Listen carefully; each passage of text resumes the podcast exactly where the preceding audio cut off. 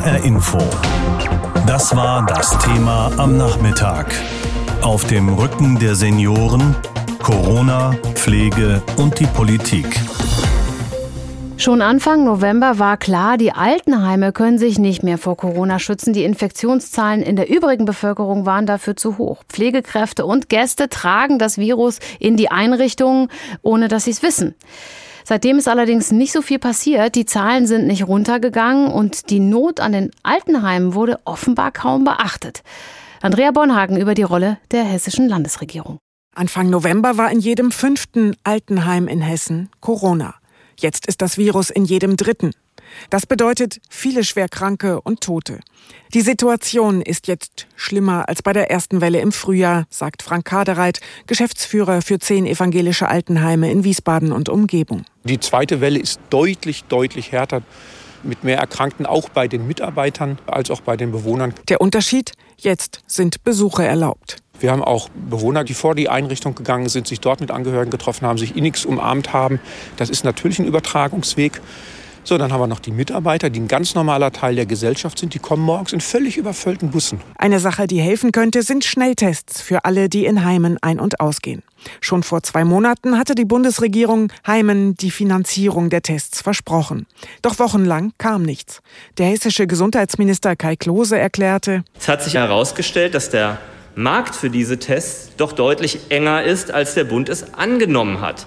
Und das hat insbesondere kleinen Abnehmern, die ja nun überschaubaren Mengenbedarf haben, die Beschaffung dieser Tests schwer gemacht. Inzwischen haben die allermeisten Heime die Tests. Heute kommt die Botschaft aus dem Ministerium, das Land hilft jetzt bei der Beschaffung. Deshalb kooperieren wir mit einem Dienstleister, der jede Woche 500.000 Antigentests zur Verfügung stellen wird. Eine typisch hessische Lösung.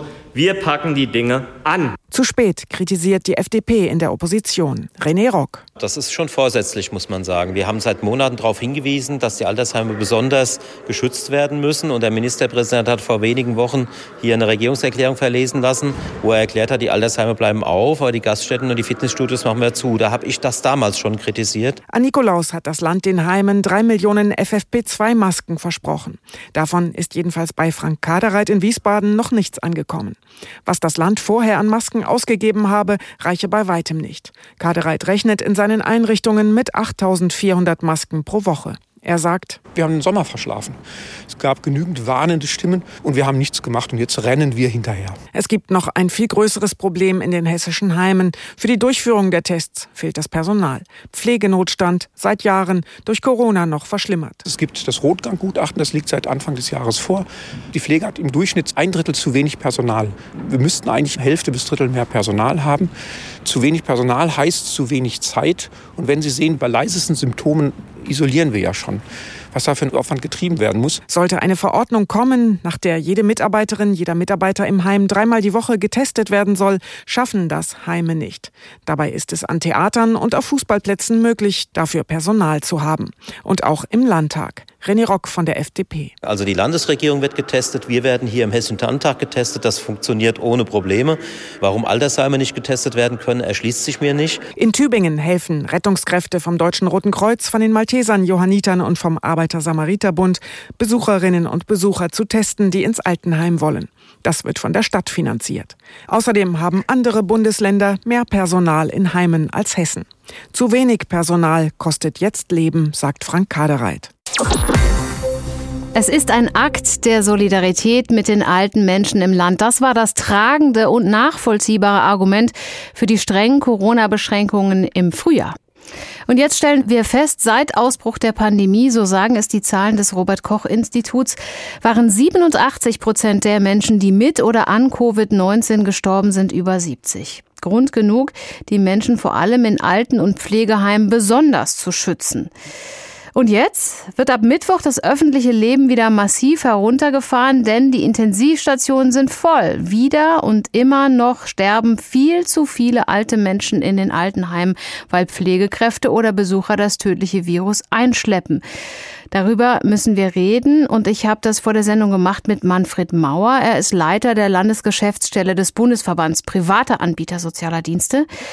Jetzt haben wir doch schon so lange Erfahrung mit Corona aus den letzten Monaten. Warum können wir Alten- und Pflegeheime so schlecht schützen? Was ist so schwierig?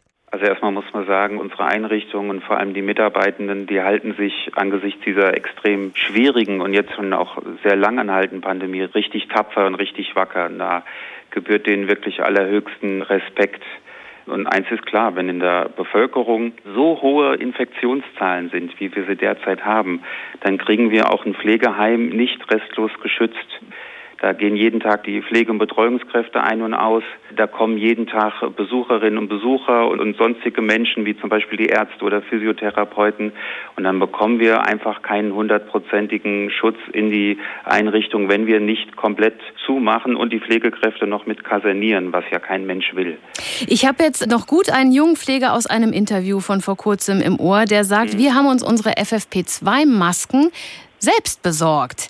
Ich habe so den Eindruck, dass es viel von der Pflegeeinrichtung selber auch abhängt, wie viel sie tun kann. Jetzt sagt der Bund, er will FFP2-Masken für die Einrichtung zur Verfügung stellen und auch die Kosten für Schnelltests übernehmen. Die Opposition sagt, die Hilfe ist zu spät und auch zu wenig. Haben die recht? Also es gibt immer wieder Einzelfälle, die sind problematisch. Aber im Großen und Ganzen haben wir die Versorgungssituation, was Tests und Masken anbelangt, kann ich zumindest für unsere Mitgliedseinrichtung sagen, im Griff. Wie sieht es denn mit Personal aus? Weil auch wenn die Schnelltests da sind, die muss ja auch irgendjemand machen. Im Gesundheitsamt hilft die Bundeswehr aus. In den Schulen werden Lehrer geschult, wie sie ihre Kollegen auf Corona testen. Klappt das in, Alten- und Pflegeheimen denn auch so gut?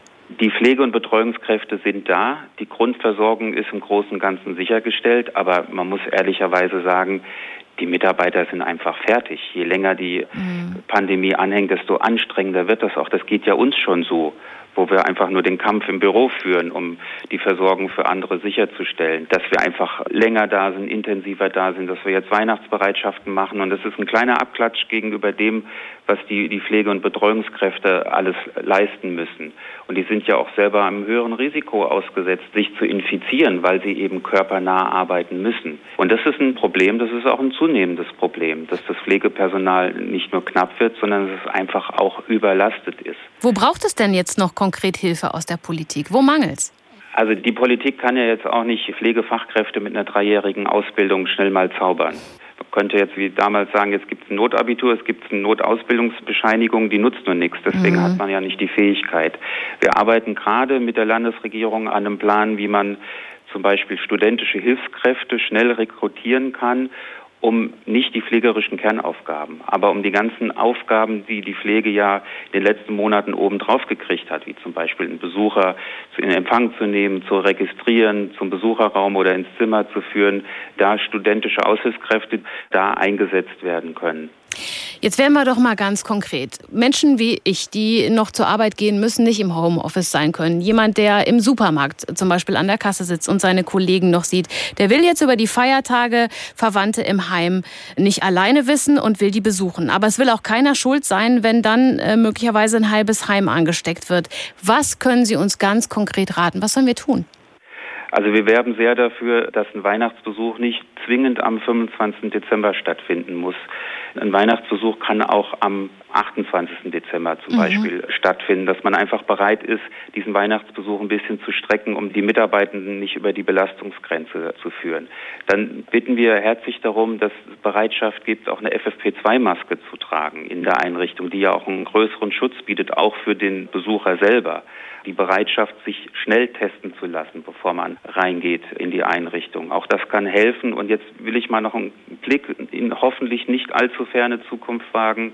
Wir werben sehr darum, dass es eine hohe Impfbereitschaft gibt. Und da sind die Angehörigen ein entscheidender Faktor. Wissen Sie, die alten Menschen in den Heimen, die sagen uns oft, ach wissen Sie was, wir haben schon Schlimmeres erlebt als mhm. jetzt die Pandemie. Aber wenn dann besorgte Kinder da kommen, sagen, ach, ob das so sicher ist mit dem Impfstoff und lass uns doch erstmal abwarten. Der Impfstoff ist die beste Chance, die Gefahr durch die Pandemie schnell hinter uns zu bringen, wenn wir die Risikogruppen schützen. Dazu gehören die Heimbewohnerinnen und Bewohner genauso dazu wie die Pflege- und Betreuungskräfte oder sonstige Risikopatienten auch in der Häuslichkeit. Das muss uns jetzt schnell und gut gelingen. Und dann können wir auch mit Blick auf Ostern sagen, vielleicht können wir Ostern schon wieder ein großes Fest feiern. Strenge Corona-Beschränkungen kommen also. Was das nützt, müssen wir abwarten. Langfristige Strategien gibt es zurzeit noch nicht wirklich. Es wirkt allerdings oft so, als würden wir auf Entwicklung eher reagieren und hoffen, dass alles gut geht. Zum Beispiel beim Schutz von den Menschen in Alten- und Pflegeheimen. In Tübingen in Baden-Württemberg wollte es Oberbürgermeister Boris Palmer offenbar anders machen und das scheinbar erfolgreich. Es gibt laut seinen Angaben keine Corona-Fälle in Altenheimen. Dabei gehören die Menschen, die da leben, ja zur Risikogruppe Nummer eins. Matthias Decher über Konzepte für Alten- und Pflegeheime. Die Tübinger Quote ist schon ziemlich gut. In hessischen Altenheimen sterben dagegen immer öfter Menschen an oder mit Covid-19. Zwei von drei Toten in Hessen stammen eben aus diesen Einrichtungen. Deswegen ist der Wetteraukreis beispielsweise auch aktuell der Hotspot in Hessen mit einer Inzidenzzahl von 265. In Altenheimen in Ortenberg und Karben gab es vor kurzem massive Ausbrüche. Der Wetteraukreis erließ deshalb ein Besuchsverbot in stationären Pflegeeinrichtungen. Dabei wissen wir ja, wie es besser gehen könnte. Die Antigen-Schnelltests sind zum Beispiel eine gute Idee. Das sagt auch die Frankfurter Virologin Sandra Ziesek. In Altenheim kann man die einsetzen, um die Sicherheit zu erhöhen für die Bewohner. Das Problem, erst Anfang November war klar, dass Bund und Länder die Kosten für die Tests in Altenheimen übernehmen würden. Und so lange wurde in den meisten Einrichtungen eben nicht getestet. Das zweite Problem, die Antigentests durften bislang nur vom medizinischen Fachpersonal ausgeführt werden. Das ändert sich zwar gerade erst durch Schnellkurse, die man erteilt, damit dann eben auch beispielsweise Lehrer in Schulen oder Erzieher in Kitas testen dürfen. In Altenheimen bleibt es aber beim Personal. Das fehlt dann allerdings in der Pflege. Das bestätigt Ulrich Christofczyk, Geschäftsführer des evangelischen Christophoruswerkes in Duisburg. Material gäbe es genug, aber es fehlt an Personal, sodass man maximal dreimal die Woche testen kann. Wir würden gern täglich testen, aber uns fehlen schlichtweg die personellen Ressourcen, dies zusätzlich noch zu tun. Suboptimal und auch keine gute Lösung für den Schutz unserer Bewohnerinnen und Bewohner und für unsere Besucher. So geht es vielen anderen Einrichtungen eben auch. In Tübingen klappt das besser sagt Boris Palmer, der Oberbürgermeister der Stadt, auch weil sie dort nicht nur testen. Zusätzlich zu den Tests der Heime ist es zum Beispiel ein eigenes Zeitfenster zum Einkaufen. Wir haben kostenlos Masken an alle über 65 verteilt, und zwar medizinische Schutzmasken mit FFP2-Standard. Es gibt Taxen zum Preis des Busverkehrs, damit man nicht mit den Jungen gemeinsam im Bus unterwegs sein muss. Und wir machen auch äh, kostenlose Schnelltests auf dem Marktplatz für alle, die ihre betagten Familienangehörigen besuchen wollen, damit die denen nicht etwa den Tod bringen. Der Start in Tübingen für dieses Modell war Anfang Oktober. Dafür musste die Stadt allerdings auch rund eine halbe Million Euro selbst bezahlen. Laut Boris Palmer war es das wert und seit Mai gab es keine Infektionen bei den über 75-Jährigen in den neuen Tübinger Altenheimen. Deswegen ist auch die Ministerpräsidentin von Mecklenburg-Vorpommern, Manuela Schwesig, von diesem Modell überzeugt. Ich finde das Modell in Tübingen sehr gut und habe äh, meine Oberbürgermeister und Landräte gebeten, äh, zu schauen, was wir übernehmen können. Sollen wir tatsächlich wirklich den älteren Menschen sagen, ihr müsst äh, an Heiligabend im Pflegeheim bleiben, ihr dürft nicht zu euren Familien. Und deswegen ist es richtig, dass wir viel stärker jetzt mit einer Testpflicht drin sind. Ob das Tübinger Modell des Rätsels Lösung ist, viele Studien sagen zwar das Gegenteil, allerdings Risikogruppe, das ist unbestritten, sind die Alten und die Zahlen sprechen für die Stadt Tübingen. Deutschland zieht also ab Mittwoch die Corona-Notbremse. Die Pandemie ist außer Kontrolle, hat Bayerns Ministerpräsident Söder gesagt. Besonders stark grassiert der Erreger in den Alten- und Pflegeeinrichtungen. In Hessen entfallen zwei Drittel aller Toten im Zusammenhang mit Corona auf die Einrichtungen der Altenhilfe. Dabei war seit der ersten Pandemiewelle im Frühjahr klar, wie gefährdet die Alten- und Pflegeheime und ihre Bewohner sind. Wie erleben diese sogenannten vulnerablen Gruppen diese Zeit? Tobias Lüppen hat in einer Frankfurter Seniorenwohnanlage nachgefragt. Sie geht gebeugt am Rollator, ein Sauerstoffgerät immer in Griffweite. Roberta Röttinger hat die schwere Lungenkrankheit COPD. Das ist so etwas wie eine chronische Lungenentzündung. Jetzt noch eine Corona-Infektion? Das könnte bös enden, glaubt sie. Die würde ich höchstwahrscheinlich nicht überleben. Ich habe schon eine Lungenkrankheit. Röttinger ist 65 Jahre alt und lebt in einer Seniorenwohnanlage in Frankfurt-Eckenheim. Ihre Pfleger haben ihr empfohlen, lieber im Haus zu bleiben. Bloß kein Risiko. Aber das kommt für sie nicht in Frage. Trotz alledem gehe ich raus, weil sonst würde ich wie sagt man, nur in Depression verfallen. Durch ihre Lungenkrankheit fällt ihr das Atmen schwer. Ihre Maske zieht sie deshalb auch schon mal etwas runter. In ihrer Wohnanlage wohnt jeder in einem eigenen Apartment, hat kaum Kontakt zu den anderen. Aber ständig gehen Pfleger, Betreuer und Therapeuten ein und aus. Zwei Pflegerinnen stehen rauchend vor der Tür. Ob sie schon mal auf Covid getestet wurden? Nee. Noch niemals? Noch nie. Sind sie negativ oder positiv? Sie wissen es nicht. Man hat Symptome oder man hat eben keine. Ne? Das ist eben das. Deswegen wären wöchentliche Tests einfach auch angebracht. Auch Rainer Fingers lebt in der Seniorenwohnanlage. Das Haus hat 20 Etagen. Fingers muss den Fahrstuhl nehmen. Mich stört sehr, dass hier sehr viele von den Bewohnern im Fahrstuhl keine Maske tragen. Mehr jeder weiß, worum es geht. Das regt mich wirklich auf bis zum geht nicht mehr. Fingers hat kaum Haare am Körper, wirkt abgemagert. Er bekommt gerade eine Chemotherapie, sagt er. Auch für ihn wäre eine Covid-Infektion lebensgefährlich. Trotzdem habe er nicht einmal Masken bekommen, schon gar nicht die hochwertigen FFP2-Masken, die auch den Träger schützen sollen. Nee, ich habe mir meine Masken alle selbst gekauft. Die hatte ich mir in der Apotheke gekauft, halt für teures Geld. Fingers fühlt sich nicht gut geschützt vor dem Erreger. Auch den für Mittwoch beschlossenen Lockdown findet er halbherzig. Es ändert nichts, wenn jetzt die Geschäfte zu haben. Man hätte, so wie in Spanien, Italien, Frankreich, man hätte einen kompletten Lockdown machen müssen, auch tagsüber und das schon vor zwei Monaten. Weihnachten wird er wohl allein verbringen in der Seniorenwohnanlage, genauso wie Roberta Röttinger. Naja, sie sei das Alleinsein ja schon gewohnt, sagt sie. Und Angst vor Corona habe sie eigentlich auch nicht. Nein, ich habe keine Angst, weil ich habe gelebt. Ich habe halt, dass ich halt meine Enkelkinder nicht sehen kann. Das ist, das drückt mich. HR Info. Das Thema. Wer es hört, hat mehr zu sagen.